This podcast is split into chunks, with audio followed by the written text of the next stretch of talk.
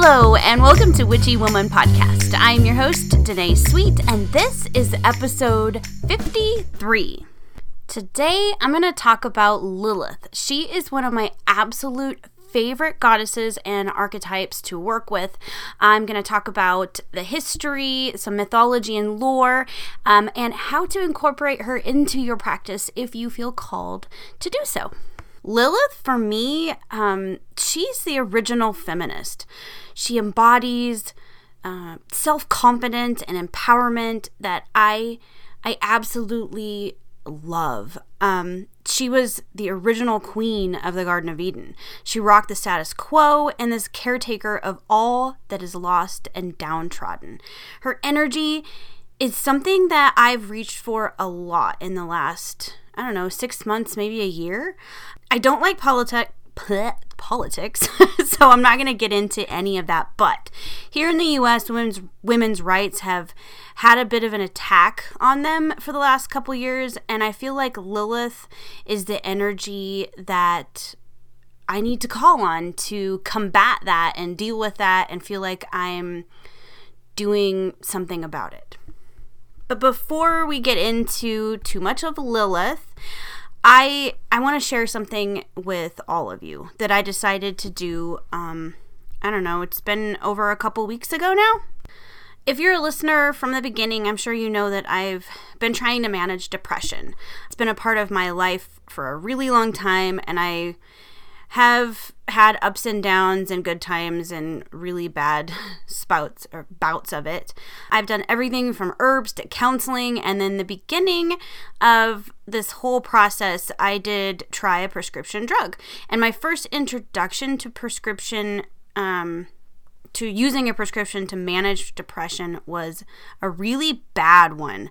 I it was prescribed to me by my primary care physician while I was in the Navy, and let's just say he was not near educated enough to be prescribing anything for a mental disorder. Um, I took one pill and it made me hallucinate. and I, needless to say, I got a trip to the ER and gave them the bottle back and have sworn off trying any kind of prescription drug for management or my anxiety since. And that's been like, what? Over 18 years or about 18 years ago. Because um, it was, man, yeah, but about 18 years ago because um, I had my daughter and okay, so it's not been quite 18, it's been more like 17. Um, about a year later, I uh, was going through our divorce, and it really, really, between taking care of her and being a single parent all of a sudden in San Diego, I got overwhelmed, started having panic attacks, and my doctor's like, sure, I'll give you this pill, um, and it'll make everything all better. They didn't even suggest counseling. They're just like, oh, you have postpartum depression. And I'm sure that maybe i mean a year later i don't know if that's what it was. I really do think it was probably my divorce and the stress and uh, feeling super alone. I didn't have any family out in san diego. So i went through the divorce. I went through being a single mom and everything all by myself. I mean i had my friends um, and i really really value and appreciate their help but i felt very very alone in that moment. And I'm sure the right prescription drug would have helped, but he gave me the wrong one. so lately, I don't know, things have gotten too much for me to manage with the tools I currently use. So I manage my depression and anxiety using meditation, herbs, journaling. I have a ton of support from my husband and my daughter. And I think, I don't know, I think that last fall, everything it just triggered every bad emotion I could possibly have. If you've been listening, you know that last year was kind of a a really hard one for me. And last fall, there was a lot of stress with uh, my daughter getting bullied and the, the whole mess. You'll have to go back and listen if you haven't. I'll I can uh, link the episode in the show notes so that you can hear all about, that. Um, but I think that it's silent now on that front and it's I have time to breathe and I'm no longer needing to be in that fight or flight mode and I cannot get out of it. I, I just can't. And panic attacks have escalated to about three or three or more a week, which is a lot f- for me. Um, up until maybe like last October, I really hadn't had any to say uh, to speak of in, in a really long time. And my days are always a roller coaster of emotions. Like in the morning, I'll get up and it's the best day ever because I'm a morning I'm a morning person, and everything's fine and everything's good. And, and noon hits and I bottom out, and it's not moody like my period is causing me moody. It's it's the end of the world and I want to take a nap all day and I can't get out of bed. that kind of thing. And then um, panic attacks are happening for no reason. I mean, they are subconsciously, but I'll just be going about my day. Like the other day, I was cooking dinner and all of a sudden I just had a panic attack. it came out of nowhere. I started crying and um, my daughter really really is supportive because she gets them too so she understands how to support me through those so she was there uh, through that one uh, but most of the time i i can get a little bit of an inkling that it's going to happen and i'll run in my room and hide in the bathroom and cry until it's over. But i realize that it's affecting my day-to-day uh, life. I don't want to go out into public because i'm afraid that i'm going to have a panic attack the depression has caused me to really fall behind on things I need to be doing. Um, I need to be writing my book. I need to be um, being more proactive in my life as far as my health, and I have let it all go because I'm just, I cannot get out of this hole that I have dug for myself. So, um, I had an appointment with my doctor a couple weeks ago, and and I talked to her about my depression um, and my anxiety attacks, and I asked her to tell me what the side effects are for whatever prescription she would most likely prescribe me, how long I would have to be on them, and um, if if if it was a good fit for me to try this. And she talked to me about all the side effects, and she said that she has a six month plan to be ready to get off them by then, as long as I do like the emotional work, you know, in between then. And she really, I don't know, she spoke of the prescription as a way to give myself a break and allow me to be centered enough to focus on the whys of my depression and anxiety attacks, which right now I'm just still in fight or flight. I'm putting band aids on my emotions and trauma so that I can get through the day and I can't slow down enough to deal with it. So, anyway, I decided to give them a try, and I've been on them for a little over two weeks. And the worst side effect for me has been um, an abnormally low heart rate. So, um, right now I'm having a heart rate of about a resting one of about 53 and mine is already really low. I have a 58 to 60 beats per minute um, uh, resting heart rate.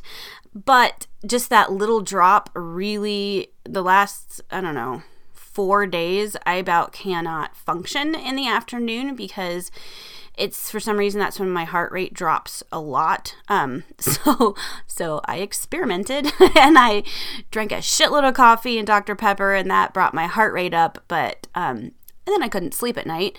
So um, I talked to her and we cut my um, some of my meds in a half so that maybe my body just needs some time to get used to it since I have such a low heart rate. Um, so we cut it in half and I feel much, much better. And I was speaking to my friend yesterday, and yesterday was the first day I felt better.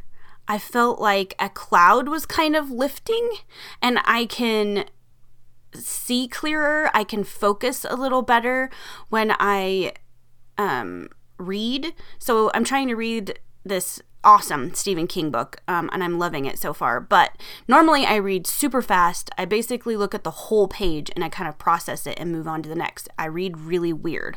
And lately I've had to read normally.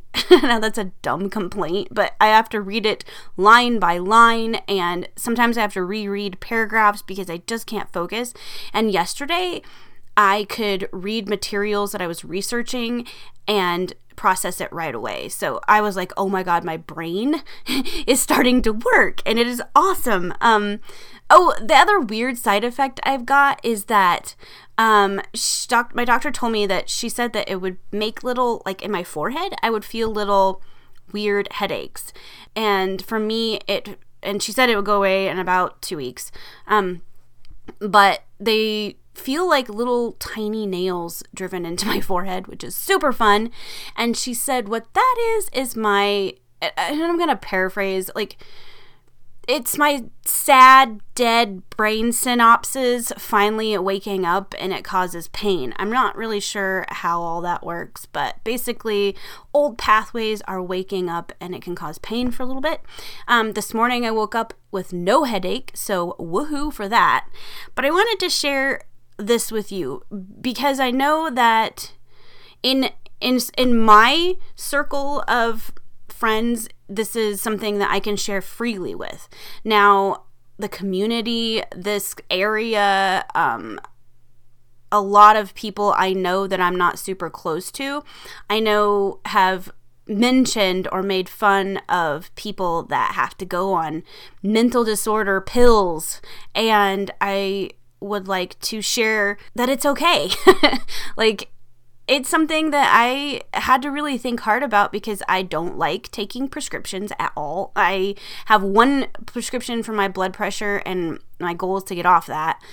But this is something I had to do for myself because my depression and anxiety was preventing me from living my life. it was affecting my marriage and my relationship with my daughter.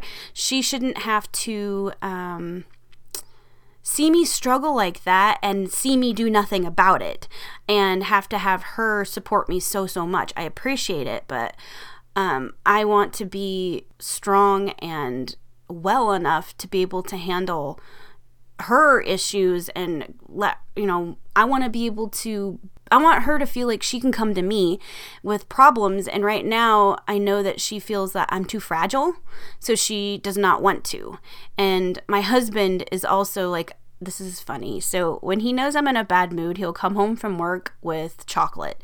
And i've gotten chocolate like every day for a while. So I know I had been pretty moody and he knows that I'm upset and that's he doesn't know what else to do because there's really nothing anybody else can do to help me. Chocolate for sure feels good, so I appreciate it. So I know that they both see me not well and I thought that I was hiding it and that's not healthy either, but it was affecting my life. And now that I've been on them for a couple weeks, um I'm so glad that I did do that because it's the little things like I had to drag myself out of bed to get up in the morning. And like this morning, I was like, okay, I'm up, and I left. And then other things like getting up to do the laundry. Like, I don't want to do laundry. I don't want to do the mundane things because I just want to take a damn nap. That's how I felt before this fog had lifted. And yesterday I felt like I could conquer the freaking world because I feel better. And I wanted to share that with you guys. I don't want to sound like a drug commercial.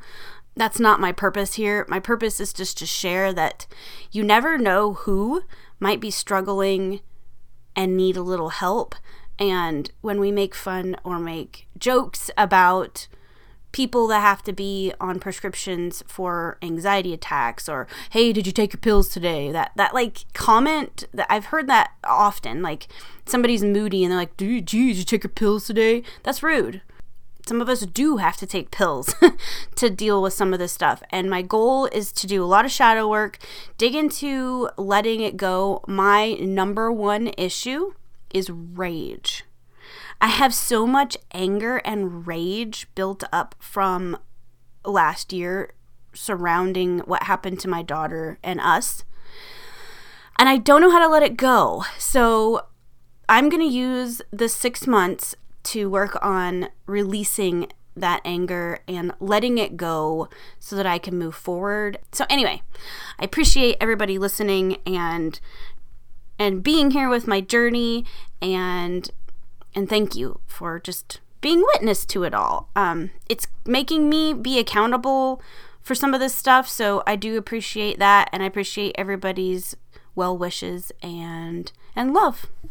Okay, so enough about depression and anxiety. Let's talk about Lilith. So, in my search for gods and goddesses that resonate with me, like during my journey in this path, I've tried to force the more popular ones into my practice. So, Morrigan, uh, Hecate, Brigid, Persephone, and a handful of other male gods that never really did resonate and I and I it's because those are the ones you see. And I do incorporated incorporate most of the goddesses that I just mentioned into like different facets of my practice for sure. But Lilith is the one I turn to most often. She may not be the most popular, but for me, she res- she I don't know. She resonates so deeply within my being that she feels like she's a part of me and I wanted to share her story and how I incorporate her into my practice. For me, she represents body autonomy, expression of sexuality, the feminist fight, and she represents the misunderstood. She stands for what she believes in and for what she wants and needs, and doesn't make apologies for it. And I love that about her early stories of Lilith um, came from ancient texts. Uh, it's called the Babylonian Talmud, and it was developed over the third to sixth centuries. She is most often portrayed in some of these as a demonic female stealing babies in the night. in the Talmud, it said that, and I'm going to quote, it is forbidden for a man to sleep alone in a house, lest Lilith get a hold of him. Lilith is said to fertilize herself with the male sperm to give birth to other demons.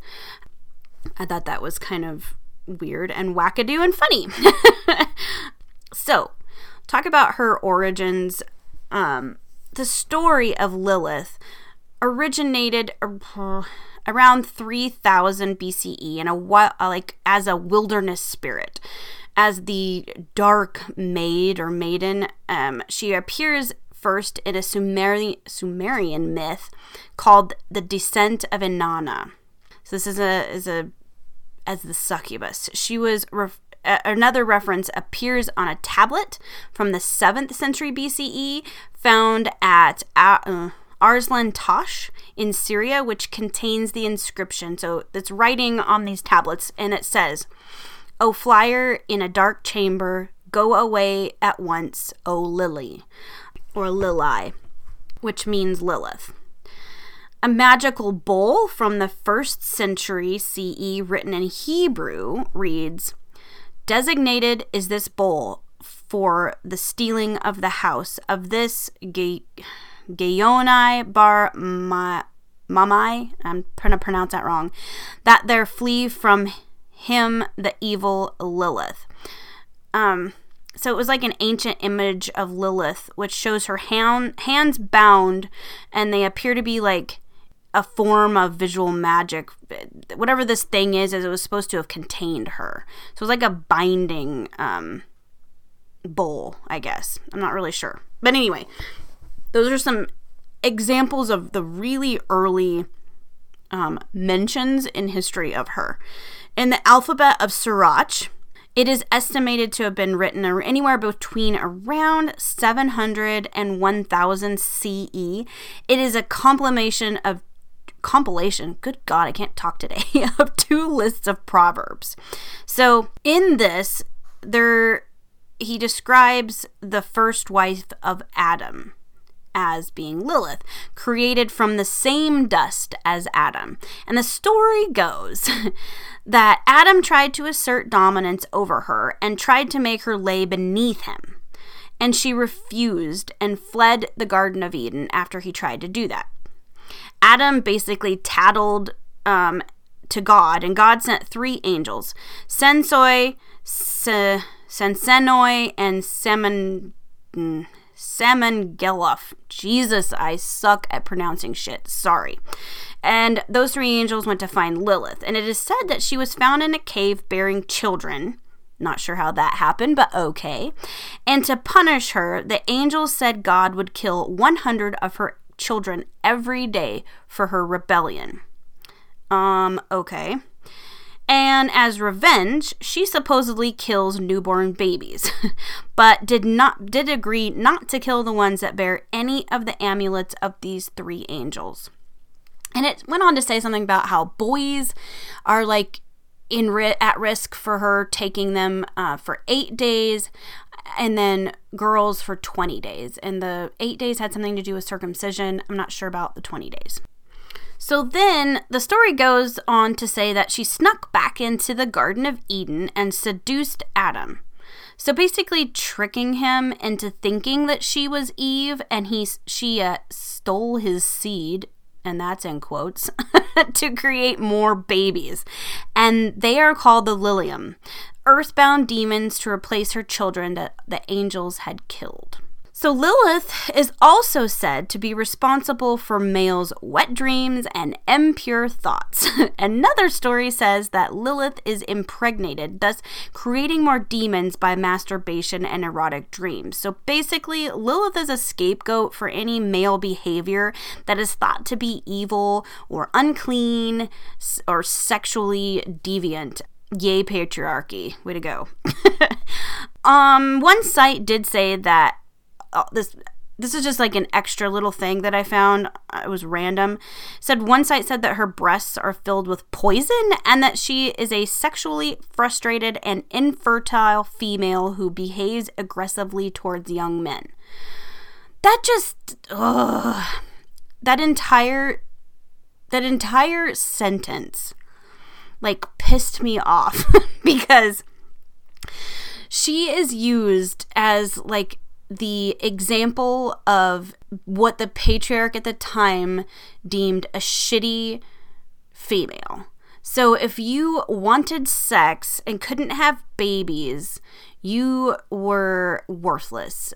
Uh, and that's how they saw Lilith as this threat to to them because she embodies everything they hate. She's rebellious and independent and she wants body autonomy and that that kind of thinking um, rocks the boat and they have to really you know it's going to cause them to lose control over their females so the lilith myth was used from the get go as a cautionary tale to females and also for uh, men not to masturbate because you might be creating Lilith's babies in the process.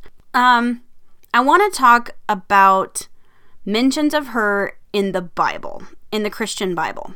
So let's first talk about the creation story in Genesis. In Genesis 1 26 and 27, and I got these from the, I believe, the King James Version Bible. So it says, So God created man on his in his own image. In the image of God created he him. Male and female created he them. He created man and female at the same time. It does not say anything in Genesis 1 about taking the rib or anything. It just says he was they were created. And this is where Jewish lore takes Genesis 1 and says they are created together, Adam and Lilith. So in Genesis 2, 21 through 50 or 25, it states that man was made first and woman from the rib of man. So which one is it? so this is where the controversy, I believe, starts in the beginning. So in Hebrew, Lilith or Lilith translates to night creatures, night monster, night hag, or screech owl. In Isaiah 34 uh, 14, the term Lilith or Lilith is first mentioned in a list of animals. So they're listing just a bunch of random animals. Um, and when um, I looked it up, this is the King James version. This is what it, the verse says. The wild beasts of the desert shall also meet with the wild beasts of the island, and the satyr shall cry to his fellow. The screech owl also shall rest here to find her place, uh, herself a place of rest. Zero mention of Lilith in this particular translation. Um, in the King James Version, I found no Lilith at all. But um, Lilith, when you, or Lilith, when you do the Google translation, just says screech owl. So I did look to see if I could find this mentioning Lilith, and the New Darby Bible translation says, and I'd never heard of the New Darby Bible, but anyway, the translation of that verse in this Bible says, And there shall be beasts of the desert meet with the jackals, and the wild goat shall cry to his fellow. The Lilith shall also also shall settle there and find for herself a place of rest. Now, this one for sure re- refers to the word Lilith, but does it mean night creatures or the female person Lilith? Night creatures could have been bats and screech owls. This one for sure mentions it, but Darby, this is what I want to talk about Darby. Darby published a translation of the New Testament in 1867 with revisions in 1872 and 1884. It was translated from Hebrew, Hebrew to Greek by John Nelson Darby. So this was a Hebrew to Greek translation, and then how we get it is it's then translated from Greek to English. So, anyway, the guy was an attorney turned deacon and then founder of his very own church, the Church of Ireland. He was an he was uh, of English and Irish origin. He basically talked Catholics into joining his church, which really pissed them off, until the church got in the middle of it and made people swear loyalty to the king, which in turn meant to the church. So he stepped down from his leadership role there, and he did a whole bunch of other stuff. Um, he was big into the rapture and the doom and gloom of, of the Bible. I went so I went on Google Translator and I wanted to kind of play around with this word Lilith or Lilith. And I used it to translate Lilith to Hebrew. And then another translator to copy and paste the Hebrew text back to English, and the definitions came up as owl or night spirit, but not as the person Lilith. Darby was big into doom and gloom and being from a very patriarchal time in our history, I can make a pretty valid assumption that he knew the Jewish mythology surrounding uh, Lilith. And it isn't a big jump to say that he took the noun Lilith or Lilith in Hebrew and stuck a capital L on it to represent the person Lilith, giving her a demonic or dark reference in this ref- this version of the Bible. So, and this is all my amateur speculation. this is just my take on it. When I read all the research and stories revolving around Lilith, it seems that the men of the church used the legend of Lilith to control men and demean women. The patriarchy used her as a scapegoat, the, scu- the succubus, and blamed her for men being seduced by other females. It wasn't me, it was the succubus. Then they turn female against female in some texts and suggest that she was the serpent sent to ruin the Garden of Eden and introduced sin to, to Eve. So the first story wasn't good enough. So then they're like, wait, she came back and she tainted Eve. So they turn sister against sister. And you can blame Michael Michelangelo for propagating that because he painted her as a half serpent wrapped around the tree of knowledge in the Garden of Eden. Super. So, Irish novelist uh, James Joyce even deemed her the patron of abortions in his book Ulysses. So, she isn't thought of as a positive um, archetype as far as the patriarchy goes. And I have the absolute opposite take on her. I think she is a badass, independent woman. And I think that she can give a lot of knowledge and insight to a lot of us. Whether you're male or female or identify as male or female, I just think she is great for humanity in general. So, how do we honor Lilith and bring her into our practices? So let's start by correspondences. These are some that I looked up and some that I use myself. So her symbol is a crescent moon with a cross. She's also represented by snakes, owls, lions, poppy flowers, and of course, the apple. Um, I really like to use the snake and the apple.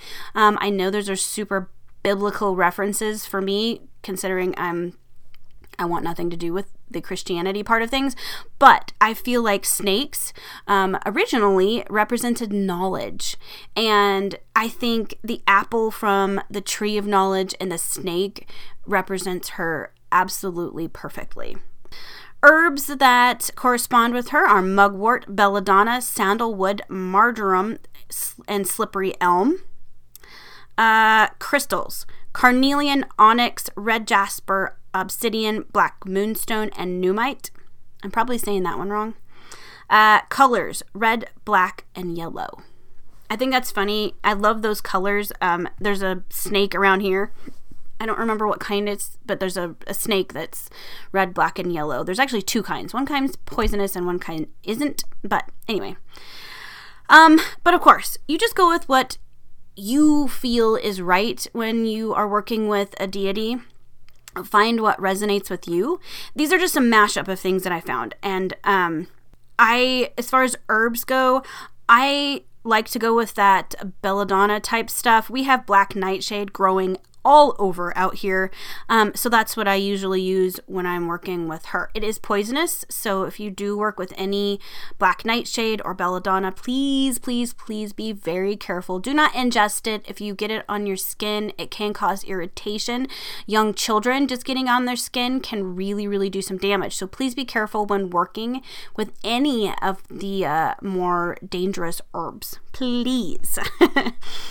so, what do I use when do I use her? Um, I, and that's a bad phrase. I don't use her. I, um, ask for her assistance. I call on her to be a part of my life. And I call on her when I'm feeling less than confident. If I need empowerment during a spell, she's usually who I will uh, call on for for that for spells and rituals. And when I when I need like a badass goddess to help me kick some metaphorical ass, I'm gonna call on her. What else? Oh, she's also called on for uh, love and lust spells if that's your jam. But what I love the most about working with Lilith is that she when I call on her, I can feel her presence. I feel her as a part of my life. But she doesn't just give you power, she doesn't just give you things. She teaches you how to create your own power. When I'm working with her, it awakens things in my energetic field that I don't hadn't normally when I first started working with her I was like what the hell is that wow that feels amazing she has awoken empowerment she teaches how to grab a hold of some confidence and turn that into self empowerment. I love that part of her. So, if you are looking for a little extra punch, a little extra zing as far as your self confidence goes. If you are feeling downtrodden, misunderstood, lost, she is a beautiful uh, energy to work with.